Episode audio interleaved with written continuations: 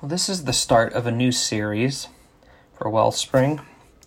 We're um, moving on from John, which we've been in for the last 10 months, and going on to a series I'm just calling Spiritual Warfare. And it's about basically the reality of Christians and uh, the supernatural.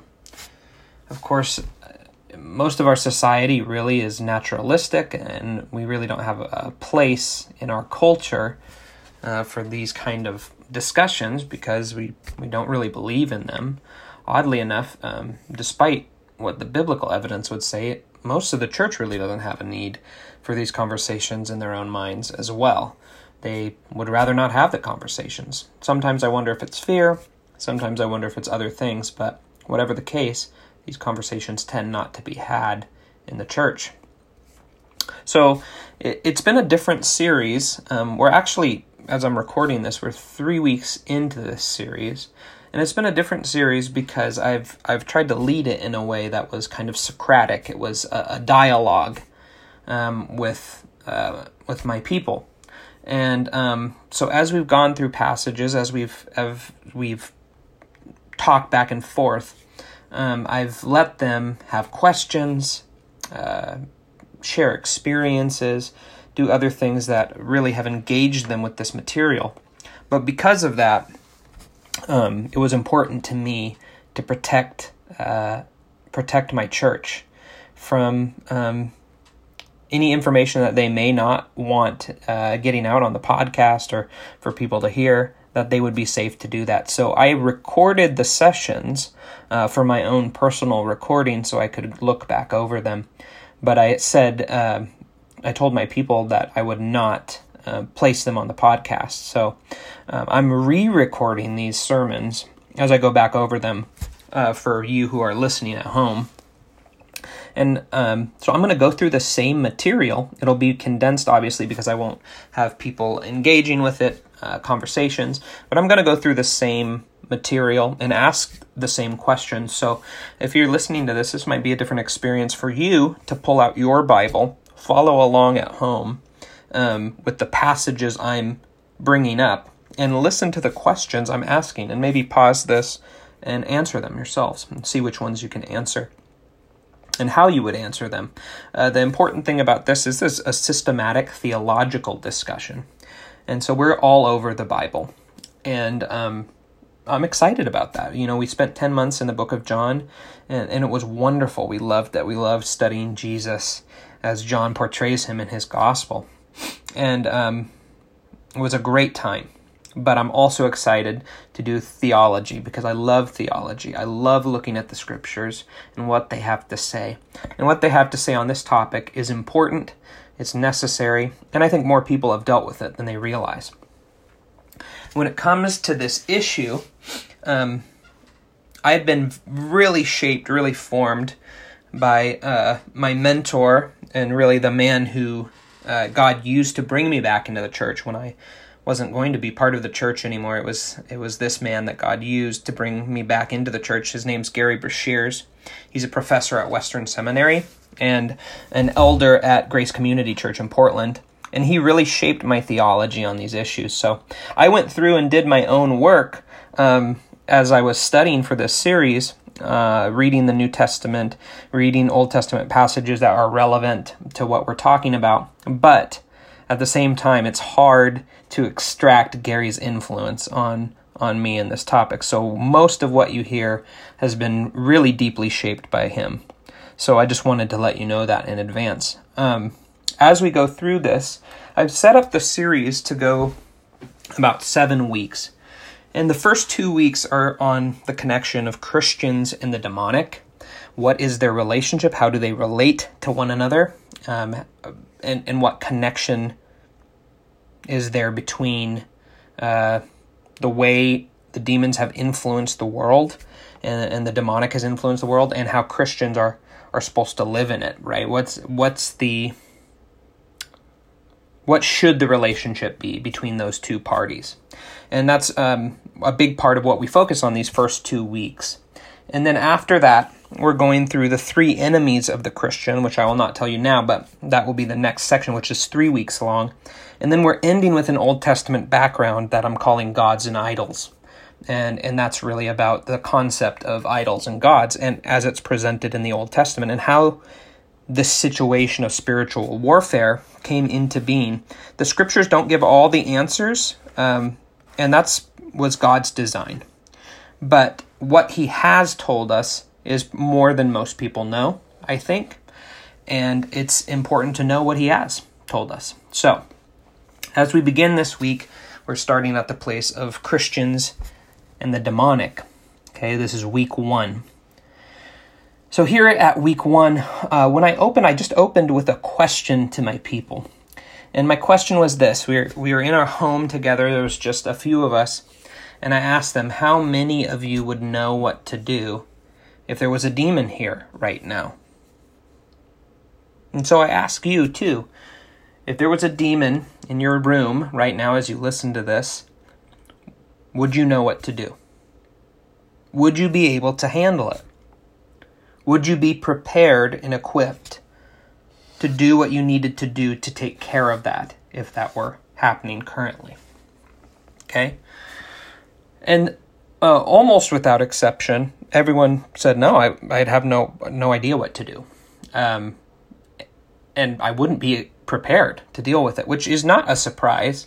Uh, most people aren't. In fact, most people kind of shy away from this conversation. Even some of them are afraid. Some of them um, think that maybe they attract it by even talking about it. Uh, that's just not true. The reality is the demonic's going on all the time, uh, and we are mostly unaware of it. But we have to be equipped for when those situations come into our life. So, in response to that, I said, okay, well, you may not know to deal with it, but where would you go in Scripture to find out how to deal with it? If you wanted to find out how to deal with demons, where would you go in Scripture? And to that, uh, there was no answer. No one had answers for that question. And if you're at home, um, I hope you fare better, but my guess is you might be in the same place. That you don't know where you would go in Scripture to find out how to deal with the demonic. So let's put those questions on hold for now, and we'll end up talking about this reality more next week as we do the next recording. But this first recording is going to be foundational about Christians and the demonic. So we have to ask at the most basic level what are demons? What are demons? Think about all the different things you've heard and talked about that you've had told to you. What are demons? Biblically, where would you go to find out what are demons? Well, most people think of the idea of fallen angels. They think of this idea that angels who were rebellious fell from heaven and then they became what we call demons. That is not the biblical answer. Biblically, we don't know what demons are. There is no Bible answer about where demons originate where they come from, nor what they are. But it is clear what we can perceive about them from the accounts in the Gospels is that they are evil, they are malicious, and they are personal. These are not impersonal forces. They have will, they will to do things, they have autonomy, in fact, in, in many cases in, in the New Testament, they have some control over their their host, if you will, um, where they actually make them do things. They speak through the voices of the people they inhabit. Um, they do all the things that that make it clear they are a personal being. But the but as far as the answer of what the Bible says where they come from, there is no answer. There's no answer in the Bible. Okay, but tradition kind of holds on to this fallen angels, uh, this fallen angels idea that has been been talked about a lot um, throughout, you know, throughout the history. But what we can answer is what are angels? Okay, and that's that's also an important question. What are angels? And where I'd go to start with that is in Hebrews one and two. Okay, Hebrews one and two. Hebrews 1 and 2, if you turn there, of course, in Hebrews 1, where it starts, is uh, talking about Jesus being greater than angels, right? Hebrews, the whole book is is talking about Jesus being greater than all these different realities that people could attach themselves to.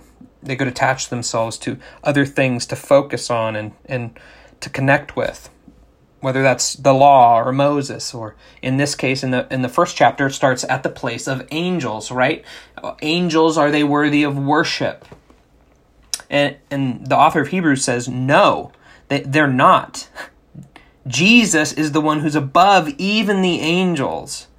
Right? These angels are what? And and because of that, he ends up talking about what they are. Right? He says at the beginning that that Jesus is the radiance of God's glory. He's the exact representation of his nature. Right? And he sits down at the right hand of the majesty. And then it says, having become as much better than the angels as he has inherited a more excellent name than they. And then it goes on, and he, and he makes these comparisons. To which of the angels did he ever say, You are my son, today I have, I have begotten you? Or I will be a father to him, and he shall be a son to me. And when he again brings the firstborn, that's Jesus, into the world, he says, Let all the angels of God worship him, right? And then verse 7 And of the angels he says, Who makes his angels winds and his ministers a flame of fire. So we know several things. One, they're kind of these ethereal beings, right? It says he makes them winds and flames of fire. They're these beings of, of spirit, not um, have a corporeal form, they're not material. Also, from the word itself, angels, it comes from the Greek angelos. It, it means messenger. We know they're messengers just from uh, the etymology of the word. The word it, itself means messenger. So, and then that's true in Hebrew as well. In the Old Testament, malach means angel. Uh, malach, which is the Hebrew word for angel, means messenger. So we we know that they are messengers. But also, if you go down further to verse thirteen it says, But to which of the angels has he ever said, Sit at my right hand until I make your enemies a footstool for your feet? Verse 14, talking about angels. Are they not all ministering spirits, sent out to render service for the sake of those who will inherit salvation? Hebrews 1:14 says explicitly they're ministering spirits. Their job is to serve those who will inherit salvation.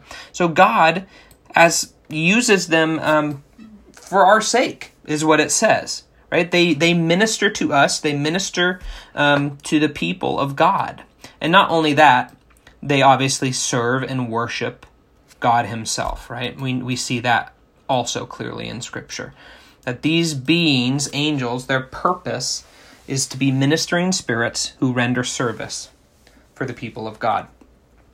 And that's what Hebrews 1.14 would say. The other thing we know, um, even though we can't necessarily qualify them as demons, because again, Scripture never says that explicitly, but if you go to Revelation 12, Revelation 12 9, this is a verse we'll come back to later, but right now it says this in verse 9 of chapter 12 in Revelation. The great dragon was thrown down, the serpent of old, who is called the devil and Satan, who deceives the whole world. He was thrown down to the earth, and his angels were thrown down with him. His angels were thrown down with him. Okay, so uh, Satan here in this verse is thrown down to the earth with his angels. So there's this idea of rebellious angels or these angels who followed after Satan and against God, that is definitely true. That is definitely scriptural. The thing that is not said in scripture is that then therefore they became demons.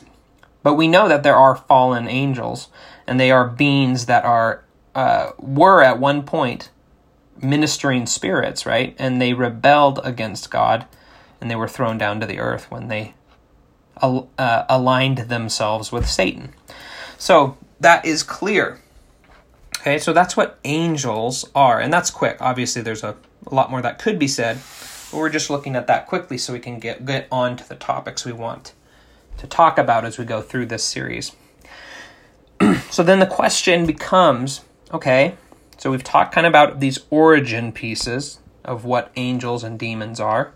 Um, we know demons are, like I said, personal beings and they're evil beings. The question is, why is the world so willing to entertain demons and not turn to the true God? Right? We know that God is there. These people could worship Him, they could be connected to Him. Uh, he's made every necessary, every necessary um, requisite to turn to God. He has made it happen Himself. All they have to do is believe, and they would find salvation, they would turn to the true God. And yet, the world is so willing and so quick to turn to these demons and, and to other things away from God. And the question is, why is that the case? According to Scripture, why is that the case? Where would you go if you're thinking about why the world is so connected to the demonic rather than the, the true God? Why they're so quick to turn to those demonic realities. Well, I've got several places I would go. The first is 2 Corinthians 4 4. Okay, 2 Corinthians 4 4. If we go to 2 Corinthians,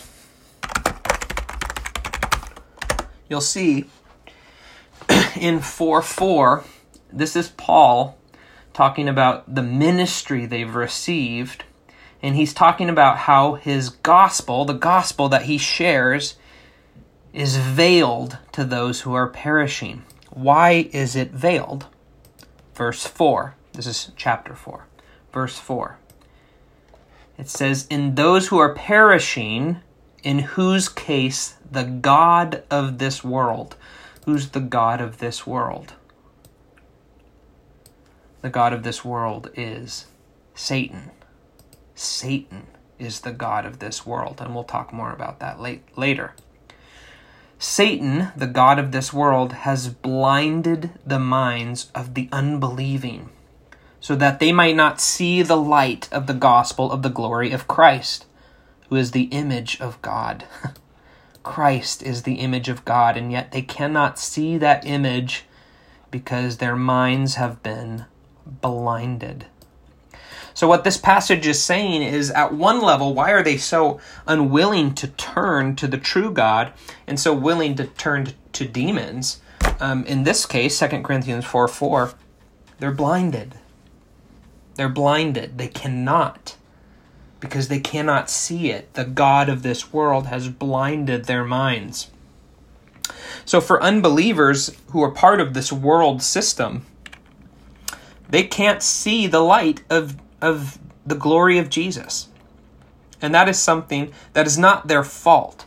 That is something that has happened to them. It's a condition that they are under and they cannot change because the God of this world has blinded them. Okay? But that's not the only portrait, right? That's not the only portrait that Scripture gives about why the world is so quick to entertain demons. Where else would you go? A great wrathful passage, Romans 1. Romans 1, verse 18. Right? For the wrath of God is revealed from heaven against all ungodliness and unrighteousness of the men who suppress the truth in unrighteousness. Because that which is known about God is evident within them, for God made it evident to them. For since the creation of the world, his invisible attributes, his eternal power and divine nature have been clearly seen, being understood through what has been made, so that they are without excuse. For even though they, that's men, even though men knew God, they did not honor him as God or give thanks but they became futile in their speculations, and their foolish heart was darkened. Professing to be wise, they became fools, and they exchanged the glory of the incorruptible God for an image in the form of corruptible man, and of birds and four footed animals and crawling creatures. What's this passage trying to say? Let me read one more piece here, going on to verse 25. It says, They exchanged the truth of God for a lie and worshiped and served the creature rather than the Creator, who is blessed forever. Amen. What's Paul trying to say in this passage? What he's trying to say is this they willfully chose de- the demonic. They chose creatures, they chose idols over God.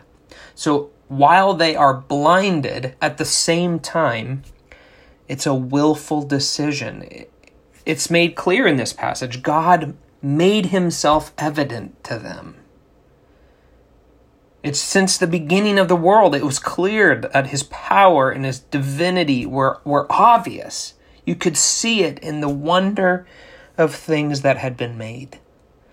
So there was no excuse for men, no excuse for men to not follow the Creator God. And it says, even though they knew him, they did not honor him or give thanks to him. No, they exchanged the truth of God for a lie, and they preferred to worship and serve the creature rather than the Creator. That is not blindness in this passage, that is willfulness. And isn't that the way of things, though? It's, it's a combination, right? They are blinded. 2 Corinthians 4 is clear. They're blinded by the God of this world, by Satan. And at the same time, the world willfully, willfully chooses the demonic over God. They choose not to honor him as God or give thanks. The world has chosen to worship other gods. So we have willfulness, we have blinded.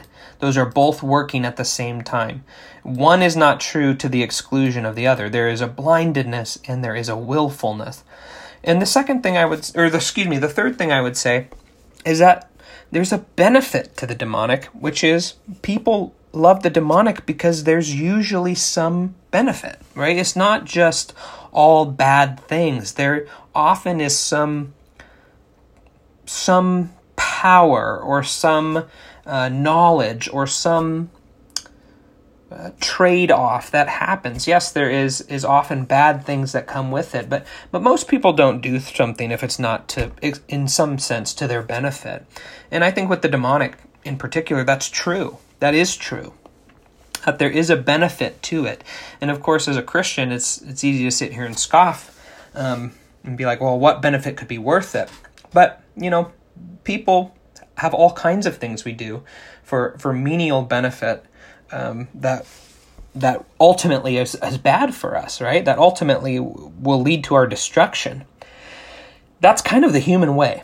Um, and and I do think there is a benefit often to it. And, and, you know, you even see in in some of these passages when you read the demonic that they'll have supernatural strength. They'll have um, a supernatural knowledge or wisdom of things, right? and God clearly doesn't want us to to interfere or connect with the demonic, um, you know, to to attach ourselves to that because he knows that those are fleeting things. Those are those are things that are not done in goodness and righteousness. And of course, God himself gives us true power. God himself gives us true knowledge, true wisdom. And uh, the demonic is a, a a mere mockery of it, right? It's it's it's hardly worth anything. Um, but humans do they do turn to that. Okay? And then lastly, I'd say this they're under Satan's power. They're under Satan's power. They are in his kingdom. And so, therefore, like 2 Corinthians 4 4 said, he's the God of this world. They can't escape him. They cannot escape him. They're under his power, they're part of his kingdom, part of his domain. And one of the things you'll know is, you know, as a subject in a kingdom, uh, you're subject to the king whether you like it or not. You know, you may not want to be. you don't really get a choice. You don't really get a choice. They're in Satan's kingdom and they're under his power. So I'd say those four things kind of encapsulate why the world is so connected to demons and why it won't turn. It's that they're blinded. It's it's willful desire on their part. There is benefits they receive from the demonic and lastly they're under Satan's power. They couldn't leave even if they wanted to because they're in his kingdom. But I think one of the things about spiritual warfare we have to remember um, is the reality that that they are those subjects, right? They are ultimately subjects of the kingdom, and they're not they're not the king of the kingdom. It's, it's not uh, them who we war against, right? That's what Ephesians six wants to make so clear, right? Go to Ephesians six. Ephesians six verse ten you go to Ephesians 6, verse 10, it's this passage we all have heard so many times, this armor of God passage. Right? Our struggle, verse 12. For our struggle is not against flesh and blood. It's not against flesh and blood. It's not against these people who are subjects in Satan's kingdom because they're not the power structure of it. In fact, they're captive to it. They're captive to Satan's kingdom. So our struggle isn't against them, it isn't against flesh and blood.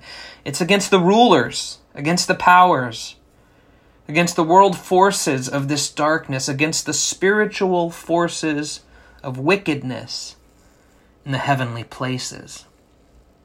And therefore, he goes on, right, take up the armor because you will be able to resist. You'll be able to stand firm right? That's why because you're you're not battling human powers. You're battling the spiritual forces of wickedness in the heavenly places.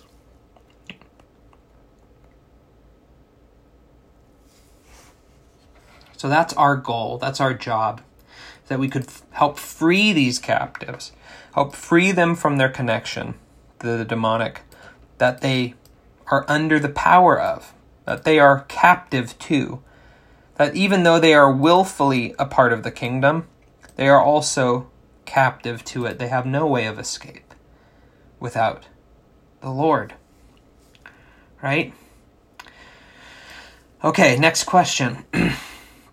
if we go on, we go on from there, then the question becomes what is Jesus doing in his ministry as it relates to demons? why are all the exorcisms there, right? Why are the deliverance stories there in the Gospels? Okay, what is Jesus doing?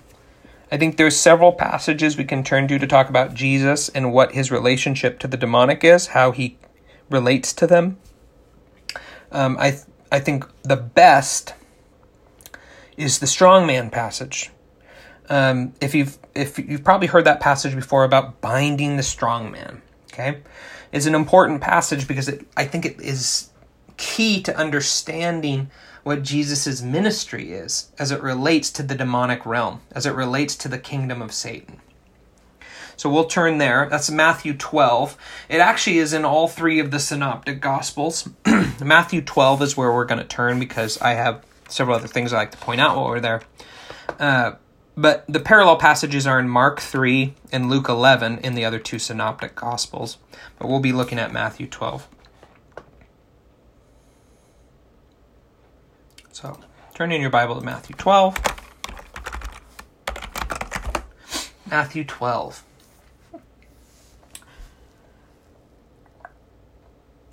Start in verse 22. It says, A demon possessed man who was blind and mute was brought to Jesus. And Jesus healed him so that the mute man spoke and saw.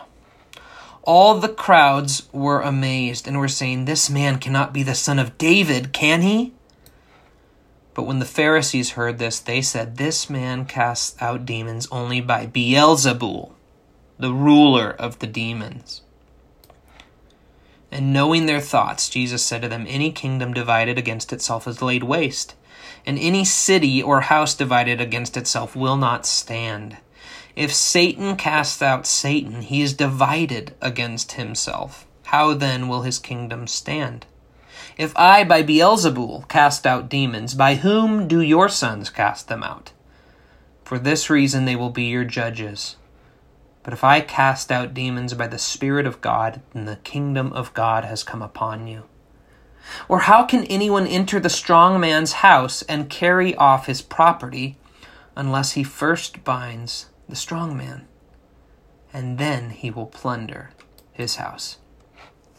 Okay. Beelzebul. Who's Beelzebul? Uh, this is a reference to Satan. It's another name for Satan. It's actually an Old Testament word. It's just a transliteration into uh, Greek from the Hebrew, and it it means exalted Baal. Right? You've heard of the god Baal in the Old Testament. Baal means Lord or Master. Zebul is a word that is for lifting up or exalting. So it, it means exalted Lord, right? It, it, that's what it means. And it came to be used as a satanic uh, reference. It came to be used as a satanic reference because of Baal being this foreign god, this Canaanite god. Uh, that was obviously not connected to the God of Israel. He was opposed to the God of Israel. He was this foreign deity. Uh, interestingly, if you've ever heard the the term that most people think of, Beelzebub, right? Beelzebub.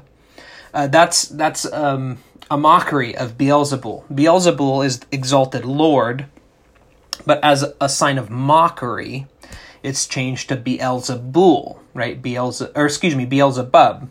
Beelzebub means Lord of the Flies, right? Lord of the Flies, if you've heard that term. Um, and of course, the, the famous book, Lord of the Flies is Beelzebub. Um, the funny thing is, people think of it as this like demonic power.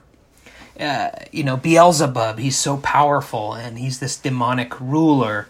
And um, it's very scary. He's Lord of the Flies, and that's when you see a fly around something, it could be demonic, and, and it's just real scary. And flies are kind of weird. No, that that's not the point. it's not the point that he's really powerful. It's actually saying um, it's a mockery of him. He, he's the Lord of the flies. He's the Lord of nothing. He's the Lord of dung, right? Where do flies go? They like to hang around poop.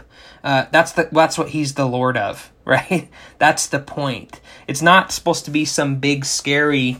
Um, wow, he's really powerful and he's in control, and there's demonic signs of flies. No, it, it's he's the ruler of nothing. He's meaningless. He's he's a, a mite. He's a fly. He's nothing right? And that's how the Jewish people use Beelzebub. It's a mockery of it.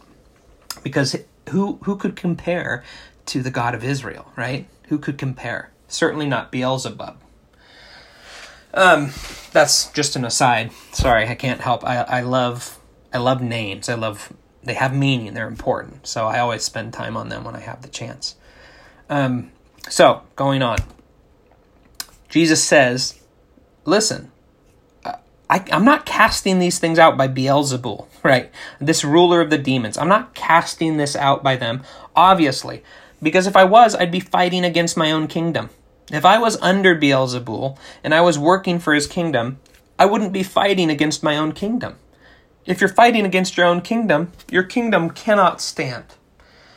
And then he goes on to say, and if I'm doing it, casting out demons by Beelzebul, who are your sons casting them out by? Because there were also other exorcisms happening, right? In in Israel in those days.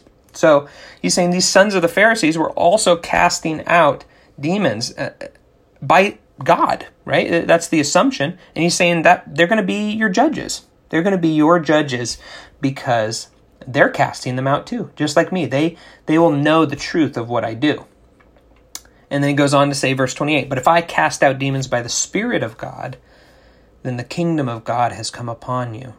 Right? The kingdom of God has come upon you. And then he says this phrase, and here's the strong man piece. How can anyone enter the strong man's house and carry off his property unless he first binds the strong man? And then he will plunder his house. I've heard this tra- uh, interpreted different ways. Uh, the, the interpretation that I think makes the best sense, though, in my opinion, is that the strong man is Satan. The strong man is Satan. And, then this is hard, I think, for people to come to grips with in And I think primarily for this reason. Jesus lays himself out in this parable as the robber. People don't like putting Jesus in that position in a even in a parable. They don't like the idea of Jesus being the, the thief in this sense, right? He's the one entering the house and stealing property. But it actually makes sense of what he's saying he's doing. If the strong man is Satan, what is his house? The strong man's house is the world. And if the strong man is Satan and his house is the world, what's his property? It's people. It's people. Jesus is the one entering the strong man's house and carrying off his property. So he has to first bind the strong man. Okay, so what is Jesus doing in his ministry as it relates to the demonic? What is he doing with all these exorcism? In a big part, what he's doing is binding the strong man, right? It, it, the strong man is Satan. He, he, he's not powerless. He's not meaningless. There's power and weight behind him. He's strong. He's he's a strong man. But there's one stronger than him here. And he's able to bind him, and that's Jesus. The one entering the home and binding the strong man is Jesus. He's binding the strong man when he when he does these deliverances, when he does these exorcisms. But also, when does he in a unique way and probably in the ultimate sense, when does he bind the strong man? It's at the cross. At the cross is the the uh, best example. It is the the excellent, most excellent example of him binding the strong man, right? And what's the answer to that? Okay, after he's bound the strong man, then he can plunder his house. Jesus is plundering his house by doing what? Who was who did I say his property was? It was people. Jesus is plundering his house by taking people out of his kingdom. That's the interpretation, especially in light of what's just been said, that I think makes the most sense. I've heard another uh, other interpretations um, where Jesus is the strong man, and the whole point of this, you know, who can enter the strong man's house and carry off his property unless he first binds the strong man? Well, Jesus is the strong man, and, and what's the answer to that question? Who could do that? Well, no one. He's too strong. That's the point, right? He, he's too strong. No one's going to plunder him because no one can actually bind him because he's that strong. That's that's the interpretation I've heard that, that says Jesus is the strong man. Well, Jesus is using this hypothetically because no one can actually bind him. So no one's going to plunder him. You're safe. You're safe in his house because he's the strong man and, and no one's going to bind him to me, that ignores the rest of what's just been said about this divided kingdom, about who he's casting out spirits by. Um, to me, it, it, makes far more sense uh, to look at the interpretation and put Jesus in the spot of the robber. And I think it actually makes sense when you think about what Jesus is doing in his ministry. Right? Remember 2 Corinthians 4 4, what I said? It said, The God of this world, Satan, is the God of this world. Jesus is entering the strong man's house, entering Satan's kingdom, and he's bound him and is carrying off his property. And when he specifically does the, the ultimate act of binding, is at the cross. And ever since that moment, 2,000 years ago, Jesus has been at work plundering Satan's house. Anytime someone gets saved, Jesus is plundering Satan's home. And I think that makes sense in terms of what Jesus has been saying. And we have to remember that our job, our job as Christians, is to help plunder Satan. Our job is to help carry off his things. And it's a weird analogy, and I know it, it, probably makes some people uncomfortable, but that's what Jesus is saying. Our job, as it relates to the demonic, and specifically following the example of Jesus, is to, to bind the strong man, to deal with the demonic, and then find people to plunder out of Satan's kingdom. Right? That's what God is at work doing. is to bring people out of the domain of darkness, like Colossians 1 says, out of the domain of dark, darkness and bring them into the kingdom of his beloved Son. That's what the Father is at work doing. Right? Jesus is, is the one who came and bound the strong man, and his house is being plundered. We have to be at that work. Okay? and then it goes on to the unpardonable sin in the next area, which um, is hard for me to skip. I'm going to skip it now. I didn't in my sermon uh, when I actually gave it with, with the church, but I'm going to skip it for now because I've already been going for about 40 minutes at this point. Um, but it's it's important. It's an important passage, and um, and I think it's highly misinterpreted often uh, when people come to that that blasphemy against the Spirit. Uh, whatever the case, I'll, I'll give you just uh, I'll give you just a quick my quick opinion on it. Uh, the point about blasphemy of the Spirit is rejecting the Spirit's testimony, and and it's in the context of what Jesus has just said. They are telling people that the Spirit of God, who is driving out demons and freeing people from demonic slavery, is the Spirit of Satan itself. That is the blasphemy against the Spirit. Um, that they are attributing the works of Satan to God Himself. Or, or, or, the other way around, I should say. They're attributing the, the works of God Himself to Satan. And, and that's the point, is that this blasphemy against the Spirit is, is to reject what the Spirit is at work doing. Is to reject what the Spirit is at work doing. And what he's doing in this moment, if you understand Jesus uh, talking about himself, what he's doing is showing who he is. The Spirit is at work showing who Jesus is. The blasphemy against the Spirit is to not believe the Spirit's testimony about who Jesus is.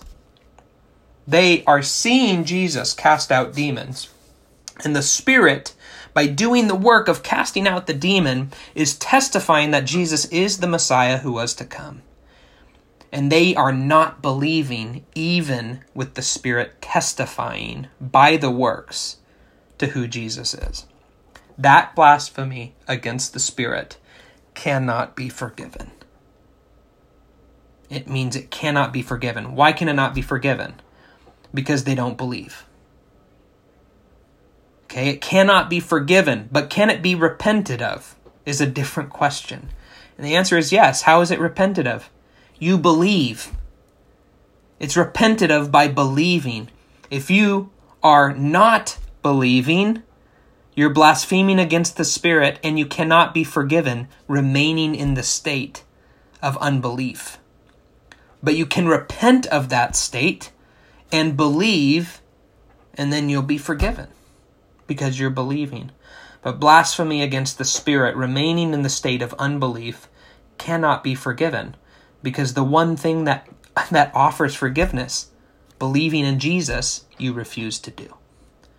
But if you change your heart if, you change your attitude to Jesus, if you believe in him, you come to faith, then you're no longer in that place of blasphemy against the Spirit. You've actually accepted the Spirit's testimony, and therefore you've repented and are forgiven. But as long as you remain in that blasphemy against the Spirit of unbelief, you will not be forgiven. I know it's confusing. I know it's confusing. That was my quick version, by the way. Um, so uh, that should give you a sign of how normally how quick I am on things because that was my quick version of that. Um, let's go on. so there's blasphemy against the spirit. Just quickly, uh, I do want to keep going just because there's one more piece it talks about, right? They go on and and they talk about craving a sign, right? They want to see a sign from him. Jesus says, "I'm only going to give you the sign of Jonah." Uh, I'm going to be three days and three nights in the belly of the sea monster. That's what the son of the ma- son of man will be doing. Three days and three nights in the heart of the earth. That's the sign of Jonah. And it says the men of Nineveh are going to condemn this generation because they re- they repented at Jonah's preaching, and yet here this generation won't repent even when someone greater than Jonah is here. And then same thing, he repeats it about the queen of the south. They're going to judge it. Uh, she's going to judge this generation because she wanted to hear the wisdom of Solomon, and yet here's someone wiser than Solomon could ever be, and this generation won't listen to him.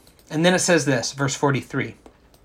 Now, when the unclean spirit goes out of a man, it passes through waterless places seeking rest and does not find it. Then it says, I will return to my house from which I came. And when it comes, it finds it unoccupied, swept, and put in order. Then it goes and takes along with it seven other spirits more wicked than itself, and they go in and live there. And the last state of that man becomes worse than the first. That is the way it will also be with this evil generation. Okay. What's the point there? Well, when it comes to the spiritual side of things, there's other things to be said. But the spiritual side of things, just because an unclean spirit is sent out of someone doesn't mean that everything becomes perfect for them. It doesn't mean that, hey, you know, if we could just go around and cleanse the demonic out of everyone, then, then everyone would probably be okay and we could get them all saved.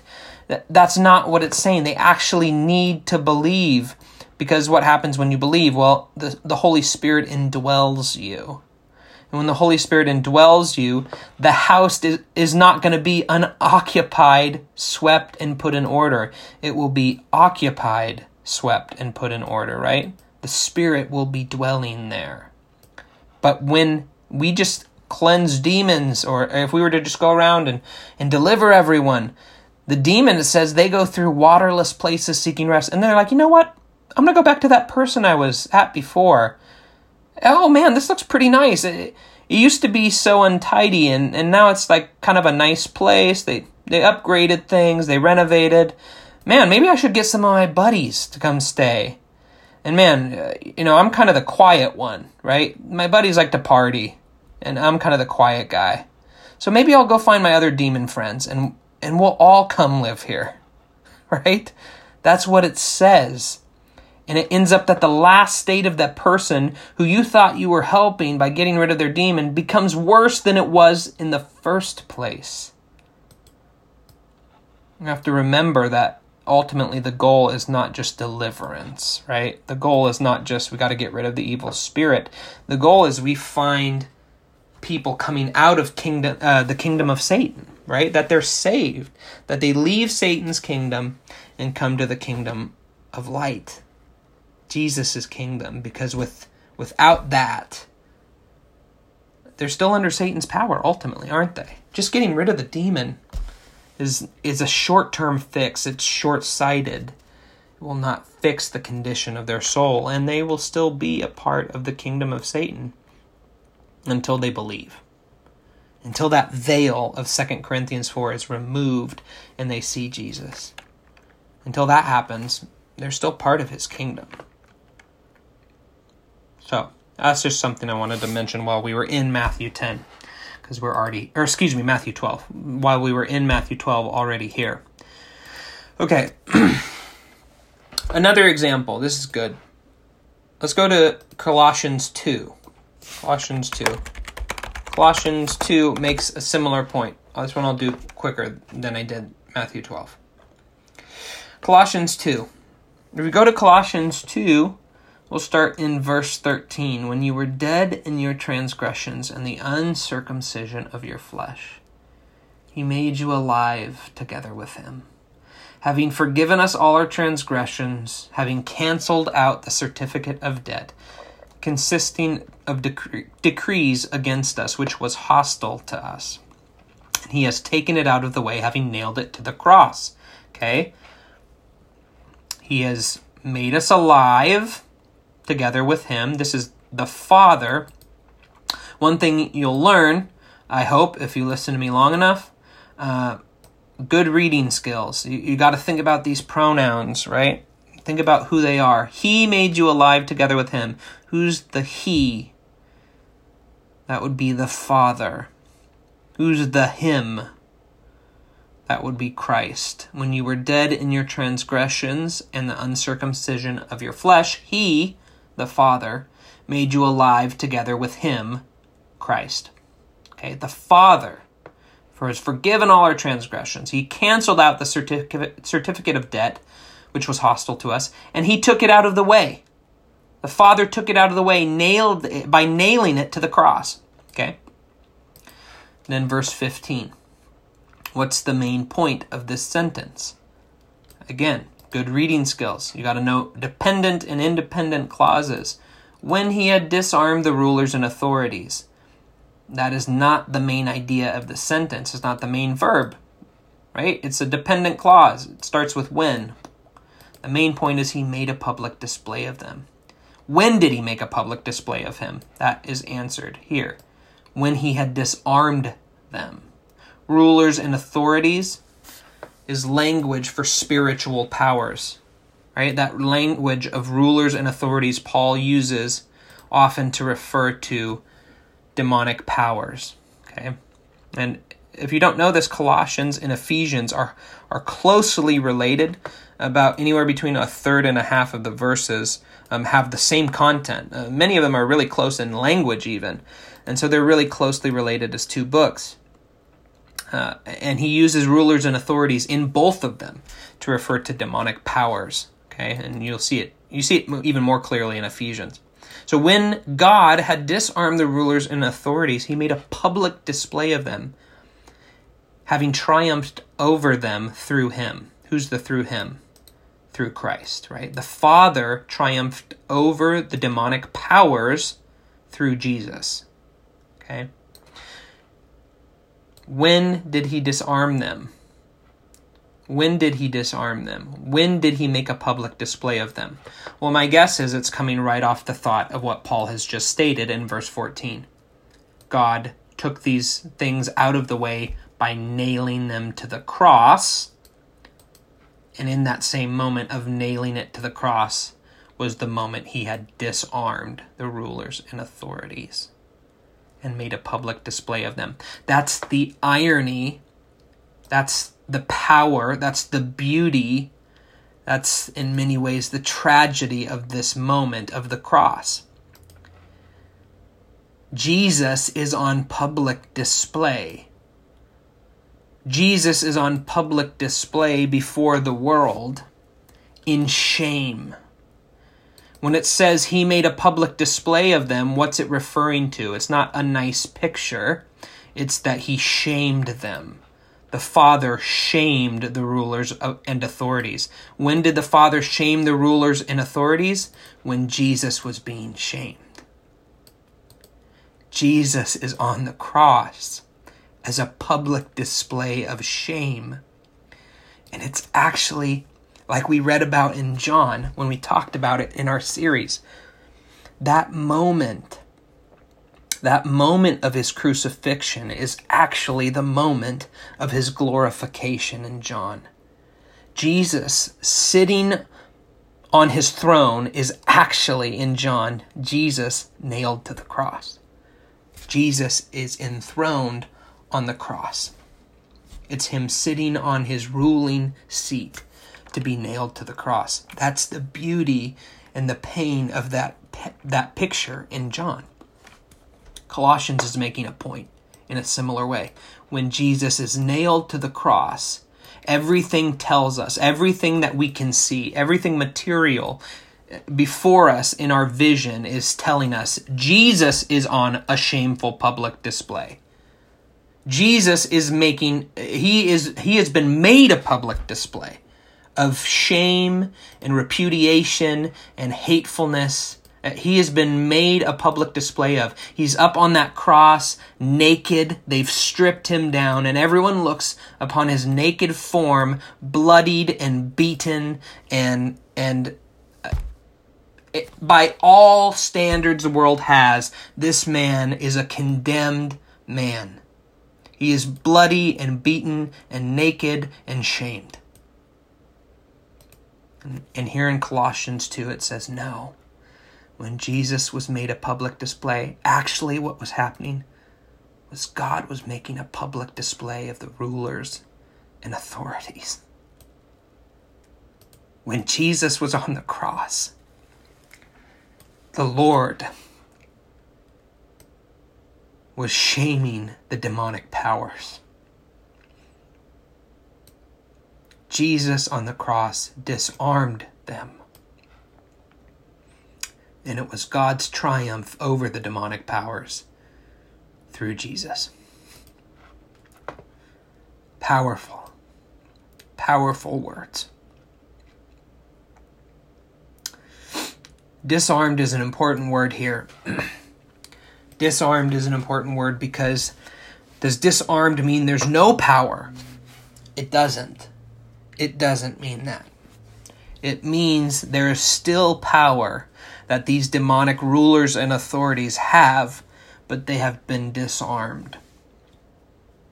Our victory is assured. Jesus wins. But that does not mean that the demonic powers will not try to destroy us in the meantime. The war is won, but the battles still are playing out, right? There's no way Jesus loses. But that doesn't mean there's not many battles left that we can lose. Okay, so we are both assured of our victory and committed to fighting the battles. That's what we have to do. We have to do that. We cannot say that this issue is just totally settled. The triumphalism that often happens in Christianity is it's just Jesus is done. Jesus' work is done. There's nothing left to be done. That's not true. There is a lot left to be done. Jesus is still at work. It says he sits at the right hand of the Father, interceding for us. And of course, one day he will return to truly execute his victory. So there's still work to be done. There's still work Jesus is doing. But his victory is assured. The cross is the assurance of his victory. It was it was the victory of the war. There's no way that God does not come out on top. But there are plenty of battles to be had on this earth still. And we can lose them. Which is why we we need to have these conversations, why we need to, to have these moments to reflect and think about our enemies, the enemies of the Christian uh, of Christianity, the enemies of the Christian faith. These powers that are against us and how we can deal with them by the model of Jesus. We've got to continue to have these conversations. Okay. I know I could probably talk forever on any topic you could give me. So, we're almost done. let's look at. You know what? I'm gonna save this for for next week. In our actual service, we ran out of time too, and this is about an hour into the recording now. So I think we'll stop here as well, and we'll pick up with these at the beginning of our next recording, just like we did in our actual service.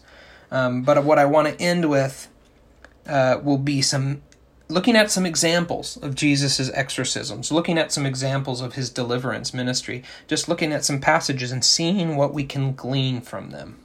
Okay? But as we end now tonight, um, I just want to encourage you.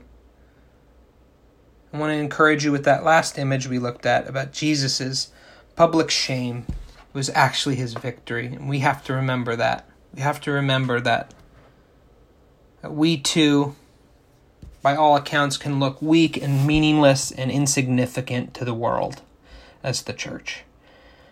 And yet we have power, we have wisdom, we have all the things of God uh, in ways that they cannot possibly fathom, in ways that they are blinded to, according to the Bible. We have the very presence of God among us and in us. So just remember uh, that these conversations, I know, uh, maybe you're filled with fear around this issue. Uh, but I hope by the end of this series, you'll have learned about the power and authority we walk in as Christians. That we don't have to fear. And, and that doesn't mean we won't suffer, right? Look at Jesus. In his suffering, he won the greatest victory that has ever been won. So, don't lose heart. Trust even in these evil days that the Lord is at work. and that we are at work plundering his house. The Lord is advancing his kingdom, and we are at work doing it as well.